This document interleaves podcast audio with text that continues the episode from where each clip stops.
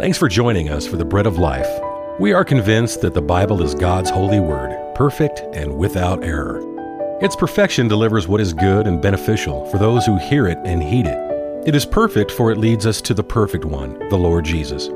He is the bread of life. Let us seek him together through God's word. Now here's our teacher, Joel Van Hoogen.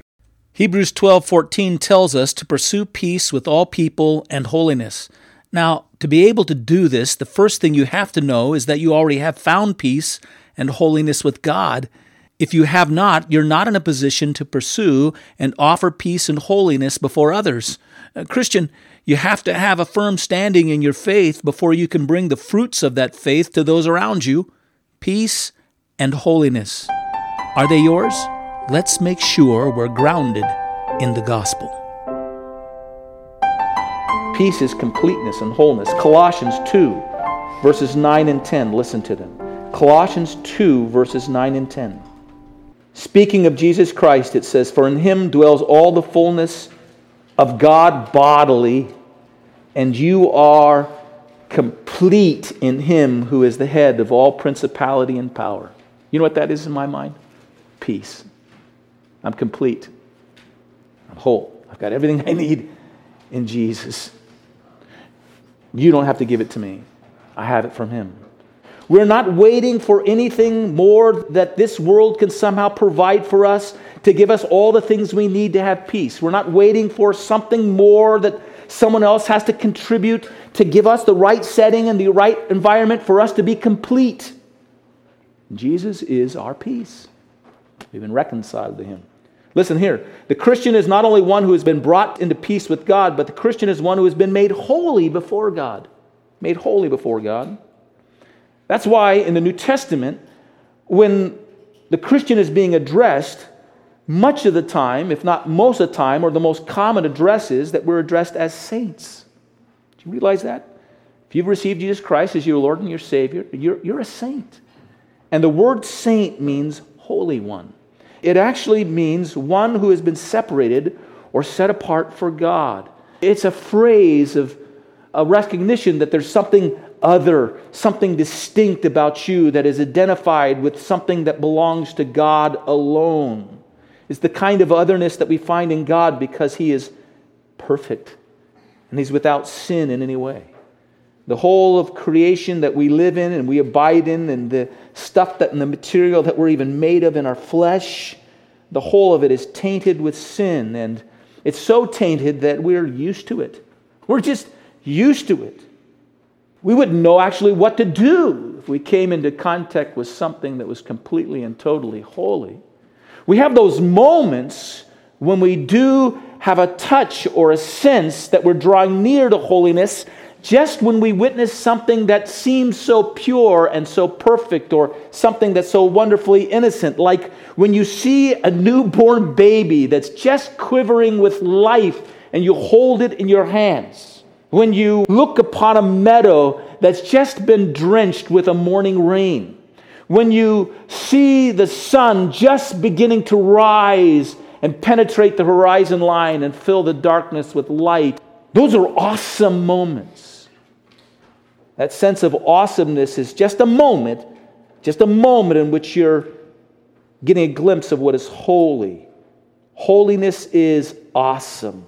It is other than what we are in ourselves.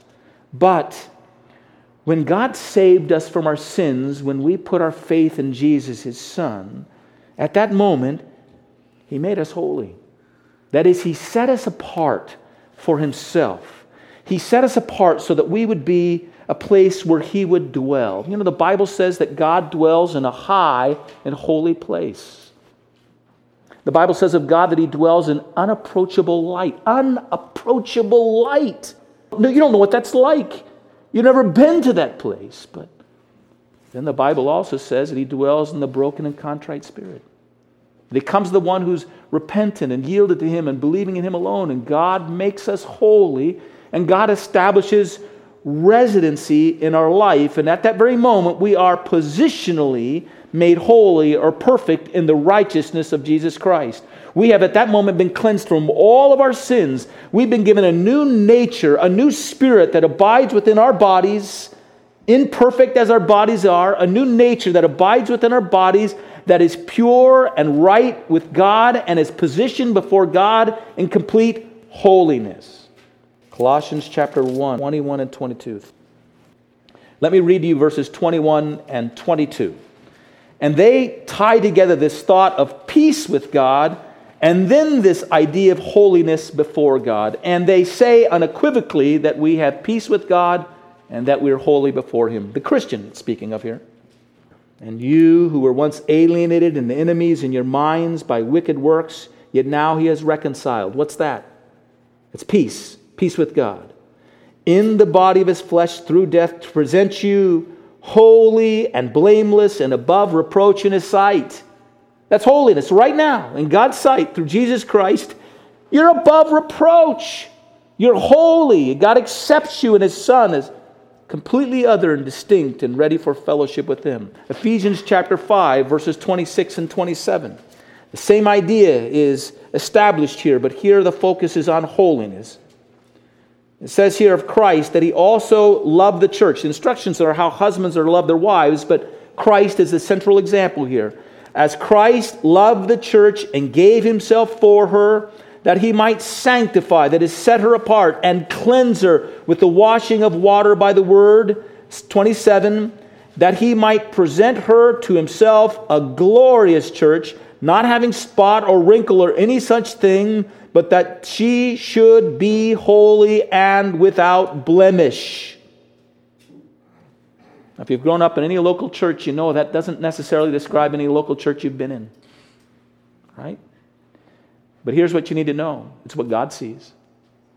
God has positionally done such a great work and so covered the individuals believe in Jesus Christ with righteousness that when God sees us and when we come before Him, He sees us as holy and without reproach, blameless. Somehow there's a hidden mystery within the church, and that's why He's never given up on us. There's a hidden mystery in the church of something that's glorious. Something that's glorious that the Lord Jesus, in a sense, finds beautiful and lovely and captures his heart, and it's something that he's brought about. So, what I want you to see here is that the Christian has peace with God. The born again man has peace with God. The born again man or woman is holy and righteous before God. Now, here's the second thing it is only because we have found peace with God and holiness with God that we can strive for it and pursue it with others.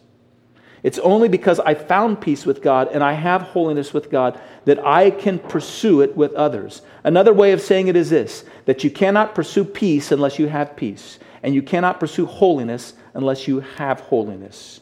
You are not here being called upon to fabricate peace and holiness by your own efforts you're being called upon to live out your peace and your holiness before others just because you have peace and just because you are already holy before God.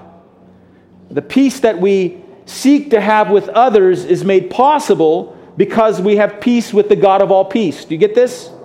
The peace that I seek to have with my neighbor and anyone else is directly the result of and possible because I have peace with God. I don't have to gain anything from that other person for me to be at peace. I don't have to come to terms. They don't have to come to terms with me. I don't have to come to terms with them. They don't have to act in any way to satisfy me because I have all that I need to be complete and satisfied because I'm at peace with God. The one thing I want is I want them to come under the influence of that same peace. I want them to have what God has made possible and what I've realized with God themselves. This week I was having a conversation with an individual who's not grown up in the church and is outside the church and is not a believing person, although they're searching. Told him a little bit about I do, traveling different countries around the world and all the different religious groups of people that I work within. And his question was, how does Christianity work in non Christian countries like that? How does Christianity actually fit into a place like that? It's a really good question. I explained to him that the primary function of religions in most cultures and most countries is that those religions become the point of cultural cohesion that everybody kind of gathers around and keeps everybody together. It keeps everybody on the same religious page and with the same religious ties, and so that they can encourage a kind of social harmony.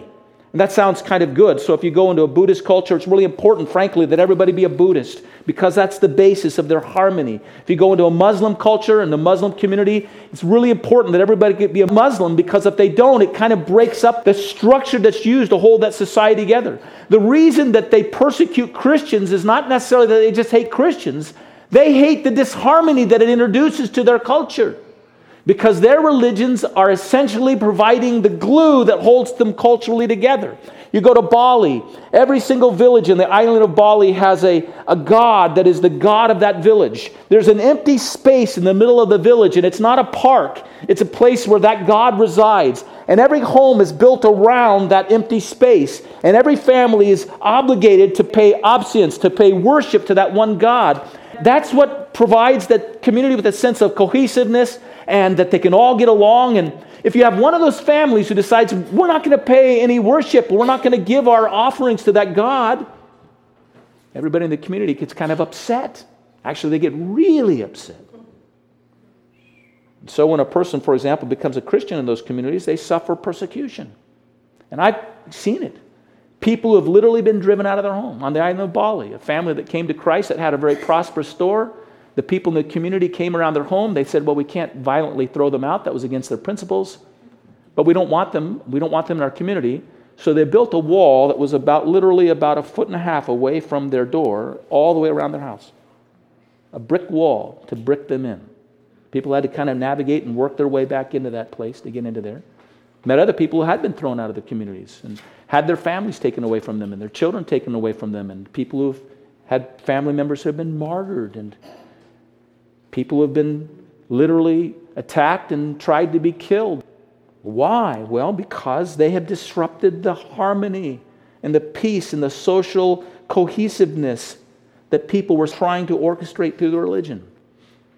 I explained to this individual, but that's not how Christianity works. When the Lord Jesus came, he didn't promise that Christianity would be the point of cultural cohesion for some community. He wasn't attempting to establish a culture. In fact, what he told people was unless you hate your father and your mother and your brother and your sister and your wife and your children more than you can't be my disciple. You can't follow me. He said he didn't actually come to bring peace, but he said he came to bring a sword. He'd come to cut the individual away from their points of cultural cohesiveness in order that they might simply have a relationship with Him alone. What Jesus was saying is the only thing that God is interested in, first and foremost, is that you be at peace with Him, you be right with Him. I don't want you locked away in some culture thinking that that's your point of harmony. I want you to have a relationship with me. I want you to be right and have a relationship with God. And so, Lord Jesus didn't come to create a culture. He didn't come to create that kind of that source of peace and harmony. That's kind of surprising, isn't it? We are complete in Him. We're at peace all by ourselves in a world that can even be set against us, even intent on persecuting us, because we're at peace and we're complete in God. He provides us an internal cohesiveness that no sense of surrounding order can provide for us. Now, here's the very interesting thing about this.